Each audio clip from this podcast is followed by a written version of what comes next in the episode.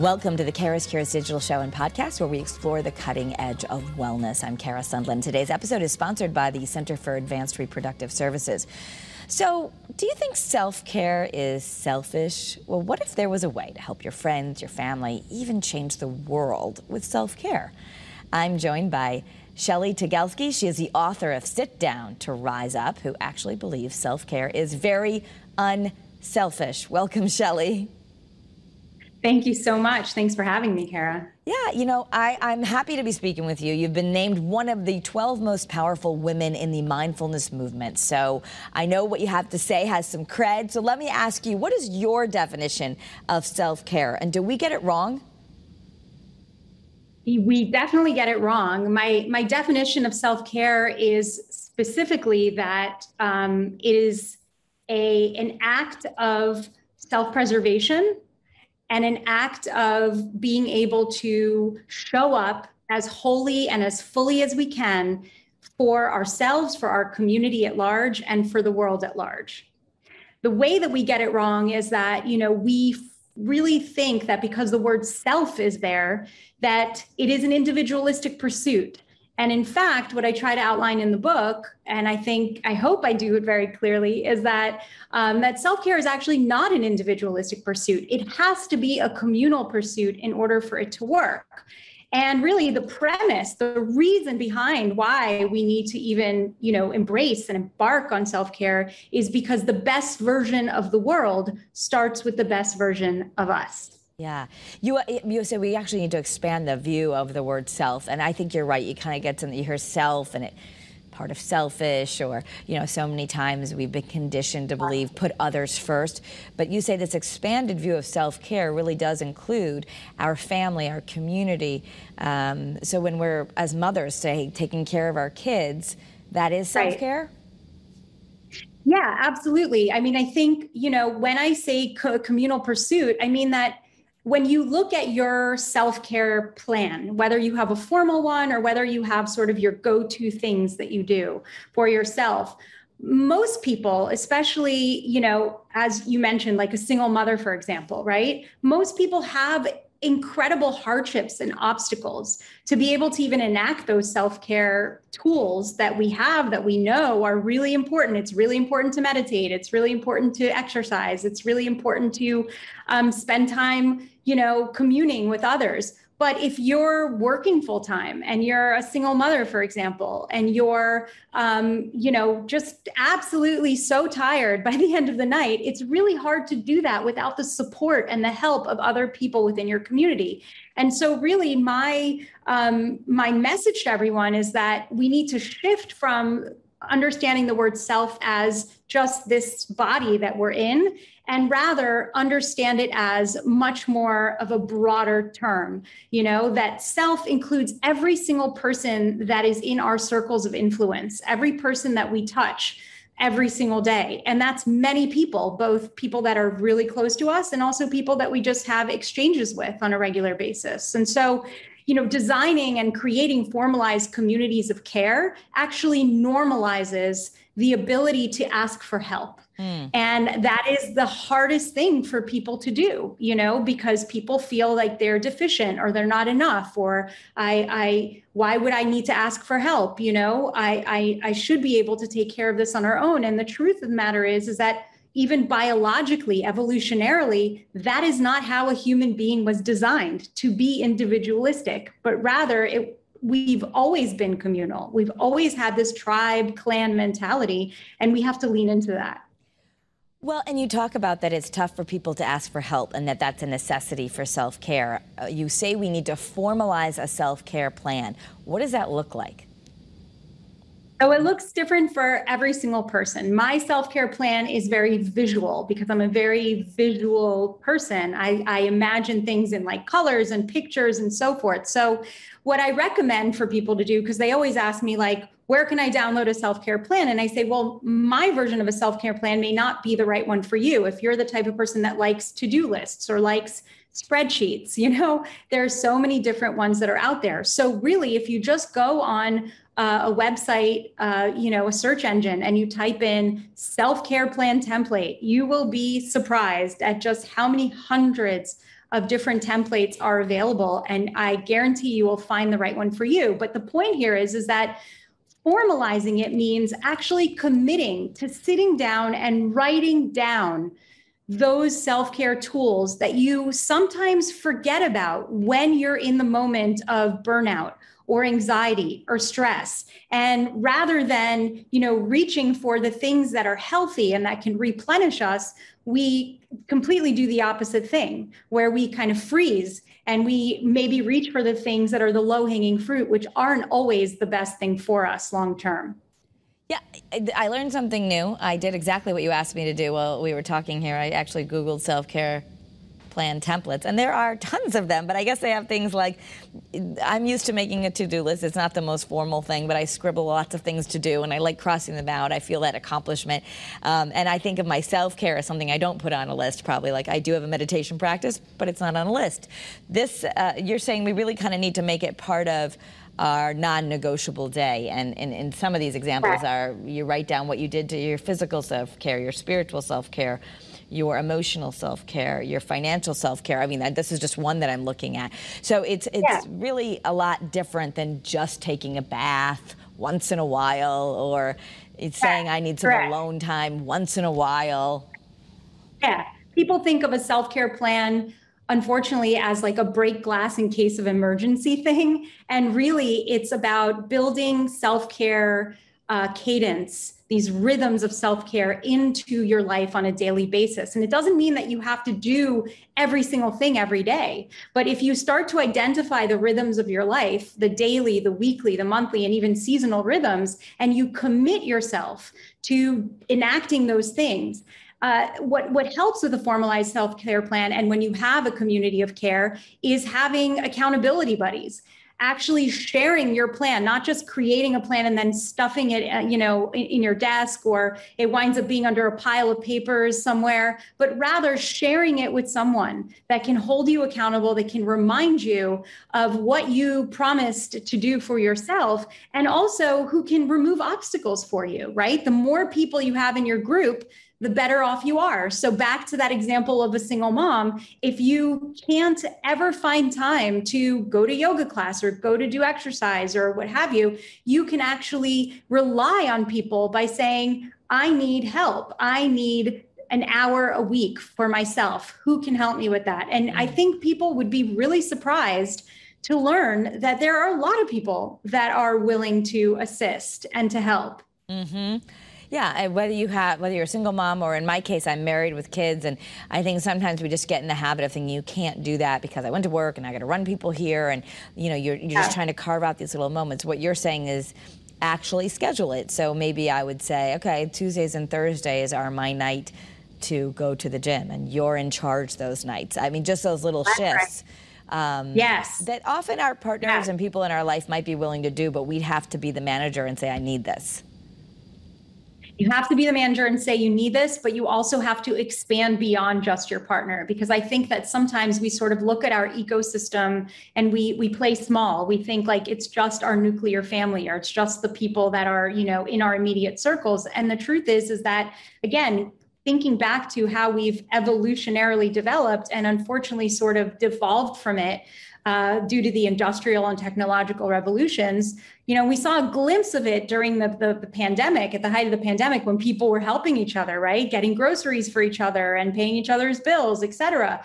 This is where a concept like mutual aid comes in. And we recognize that it really does take a village. It's not just a terminology. And the village doesn't just have to raise our children, it has to also help to keep us sane and to make sure that we're the healthiest and the best versions of ourselves. Because ultimately we then contribute and show up very differently for our interactions every day at home and at work and elsewhere so it starts with baby steps. I know there are people listening to this who are living busy lives, and I hear you, I'm one of them, and saying, Well, I don't have time to meditate, or I don't have time for this, or I don't have time. And often people say, Well, do you not have time to do the only things that matter? Um, so, how do you start taking better care of yourself so that you can realize that it actually spreads out and shifts and changes you in a positive way? So, if I don't know if you recall this, but there was this like one push-up challenge that went viral uh, many years ago on social media, where where you started with one push-up, and the next day you did two, and the next day you did three, and you know, 30 days later you're doing 30 push-ups, and so on. And so, I think ult- what ultimately happens is that we are so overwhelmed by the thought of having to sit for 10 minutes a day in silence. And and you know it's like this horror of like what? I don't have 10 minutes a day to sit. And i always tell people you know don't start there. Don't start with the with the new year's resolutions that never actually most people if ever like hardly stick to them right? I always tell people to start very small and to incorporate these self-care habits into what you're already doing in your life. So here's a simple example. We're all humans, we all have biological needs, and we all wind up in a bathroom multiple times a day. And now that the CDC has told us that we have to be washing our hands for 60 minutes in order 60 seconds, sorry, in order to get them really clean, what can we be doing during those 60 seconds rather than just checking ourselves out in the mirror? Maybe during those 60 seconds, as you're lathering your hands, you also incorporate a breathing technique, right? You could do box breathing, which is four seconds in, in breath, four seconds out breath, four seconds in breath, four seconds out breath. Or there's so many, again, you can go to uh, any, any uh, search engine and Google breathing techniques. There are tons of them. Yeah. And you can start to regulate you know your nervous system so that when you come out of the bathroom you are suddenly a different person literally. You feel calmer. You feel more centered. You're more present and ready to tackle the next thing that is in front of you I totally agree with you. And the bathroom is my practice. I'll say, oh, I have to go to the bathroom. Let, let me try to like really feel the water on my hands. Or you could do a positive yeah. affirmation in the mirror, like, hey, you're doing. Yeah. Oprah said every time you look in the mirror, you should look at yourself and say, how you doing, sweetie? so there's. Little, I love that. So there are these little things That's that we're already doing, and I know uh, in the, it's often called habit stacking. So maybe it's going to grow from there. But if you promise yourself you're going to put a glass of water next to the bed, so the first thing you're doing in the morning is drink a glass of water or, or spend two minutes right. thinking of three things you're grateful for before you step out. These are like right. little things that can really make big changes, right? I mean, this is the field you're in, and this changes, it, it quite literally rewires our brain. It really does. It really does rewire our brain, and it changes the trajectory of our day. It changes the trajectory of our lives because what happens is, is that we think of all of these things as small things but incrementally when a lot of small things are added together they create huge things. They can change the entire and you know shift the entire course of of the way that you're thinking about your life you know just your the way that you show up the way that you um, are looking at you know your day and your life and experiencing your day on a daily basis. And so yeah i think mini habits and incorporating all these things into your day is incredibly important and it shouldn't be uh, you know looked down upon in any way well, and you come from the rat race, right? You're a former corporate executive who's moved into the space of mindfulness, um, been featured in many top tier media. And I was reading Jon Kabat-Zinn, who some would say is the father of at least the Western mindfulness movement, has said, hey, you're the real deal. So somewhere on along the lines, you were living the rat race, as so many are, and it, and, and you ended up learning and teaching yeah. about mindfulness. Tell me a little bit about that transition for you. Yeah, so I actually I started to meditate, believe it or not, in graduate school in the late '90s, and Sharon Salzberg was my first teacher um, in in New York City. And meditation was really just a very personal practice for me. I never in a million years thought I would become a mindfulness teacher, a meditation teacher. And, you know, I graduated from graduate school and went to go work for a big five firm. And I like to say, in spite of myself, started to climb the corporate ladder and eventually wound up being the president of a mid sized firm with 2,400 employees in 14 markets. And I was making the most amount of money I had ever made. I was, you know, getting awards and accolades, and I had pedigree and, you know, power, if you will. And I was the most miserable person that I'd ever been in my entire life. My life felt so empty. And, you know, I always like to quote Lily Tomlin because I love this quote of hers. It's actually just so funny, yet so true that if you're in a rat race and you win, you're still a rat.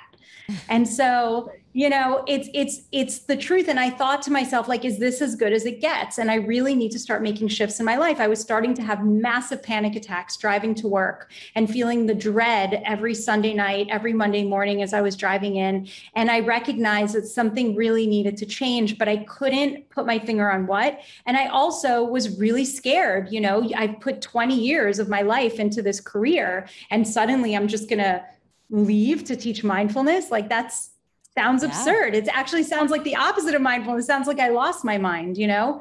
And so I, with the, again, the help of a community, with the help of creating a safety net with the help of support. You know my husband and my son were really supportive of this decision but it wasn't something that just happened overnight. It was something that i had to plan for for two and a half years to make sure that i was still meeting my obligations and showing up and doing the right thing. Um, but you know i i was still really terrified when i did it and after i did it. But what i could tell you is is that one of my friends gave me one of the best pieces of advice. And she said write your resignation letter and date it for a date in the future hmm. and you know write it down this is going to happen. This is the date that it's going to happen. And ultimately, I wound up resigning three months before the date that was written on that letter. But I really do feel that just simply the exercise of sort of writing it down really made it tangible. Yes. It made it very um, real for me. And it gave me this I'm a very goal oriented person. You know, I like, like you were saying, you know, if you have to do list, you're a person who's all about productivity. And I'm that type of person.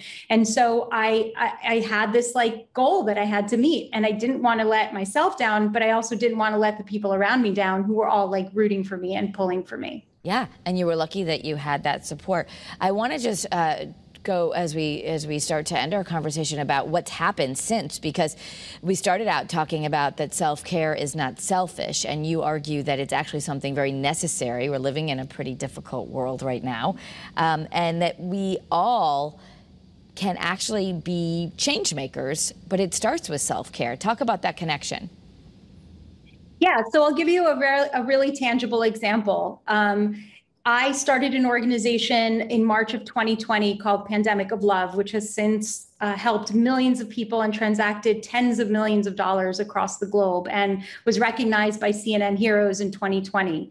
And that, pers- the pursuit, the, the, the, the impetus of that of starting that mutual aid organization that aimed to help people during the pandemic, pers- people in need, and matching them with people that could fulfill that need, was really, you know, the um, the the moment that I incorporated or was able to, from a self care perspective, just pause for a moment and be mindful about what I was feeling the angst, the despair, the worry, not just about my family, but about people in my community who I knew were in need. And having those tools and those skill sets, the ability to actually, you know, pause for a moment, take a step back, which is contrary to what most people would think you should be doing in a time like that, right? Mm. Most people would either freeze or they would kind of panic or they kind of rather than leaning in will take a step back. And i think the pursuit of self-care makes you recognize that self-awareness is incredibly important. It makes you recognize that you have the capacity and the power to assist people and to create really tangible solutions to help people um, in your community, you know, live a better life. And so for me, that was really the roadmap. And I don't think that I would have been able to do that if I didn't have very clear self care practices and tools in my toolbox. Yeah. And I imagine you mentioned you have a son. Are you teaching this to him? And how are you? Kids uh, automatically sometimes don't want to listen to you about this type of thing. Um, yeah. So, curious, yeah. how does a leader as yourself in the world of mindfulness actually teach it to your kids? Because we all wish we would have learned it earlier. Yeah, we definitely do. So I'll say something really interesting. You know, my son is 20 now. He's a he's going into his junior year in college. And there's a period of time as a parent where you wonder if your kids are even really listening to you at all. Mm. And it's only when you, you know, by happenstance happen to hear them telling somebody else the advice that you gave them or walking somebody through a breathing technique that they sort of poo-pooed when you tried to teach it to them you know? Um, so so my son i think was sort of resistant to it only because it was coming from his mother which is a very normal thing. However i think that in practicing and in recognizing that this actually is real and it works and it's really helped him a lot um, with you know anxiety during school and before tests and um, you know just in in in how he navigates his life. So I, would say you know to the to parents who are listening uh, you know don't give up. It may it may take reiteration but i also think you're i want to remind people that your children are watching you. So don't tell your kids to do something that you're not doing yourself. Yeah. because ultimately telling them is one thing but showing them the difference and showing them that you're doing it is a completely different thing. Yes good reason to keep your promise to yourself as you're being a good role model. I want to let everyone know that they can visit you. I know you're lots of places. The book is called Sit Down to Rise Up. Uh, if you're watching us on WFSB Plus, you can see it right now. If you're listening, uh, you can find more information at your website, Shelly, and it's uh. You want to spell it for everyone because I know that might not be intuitive. Sure. Well, actually, the easiest way to find me is just if you type in Shelly, S H E L L Y, and then T Y G into a browser. There are not many of us with that last name. Okay. So you'll ultimately find me if you just type in sit down to rise up or if you type in Shelly TYG and you'll be able to find me. Perfect. Want to thank you for sharing your time with us today and good luck with the book and the mission. Thank you so much. Thanks for having me on. I appreciate you. Absolutely. And if you want to find more information on the cutting edge of wellness, things that can make your life better for yourself and your family, you continue to watch Kara's Cures. Uh, you can go back and listen to other episodes on the podcast or on WFSB Plus. Have a great day, everyone, and be well.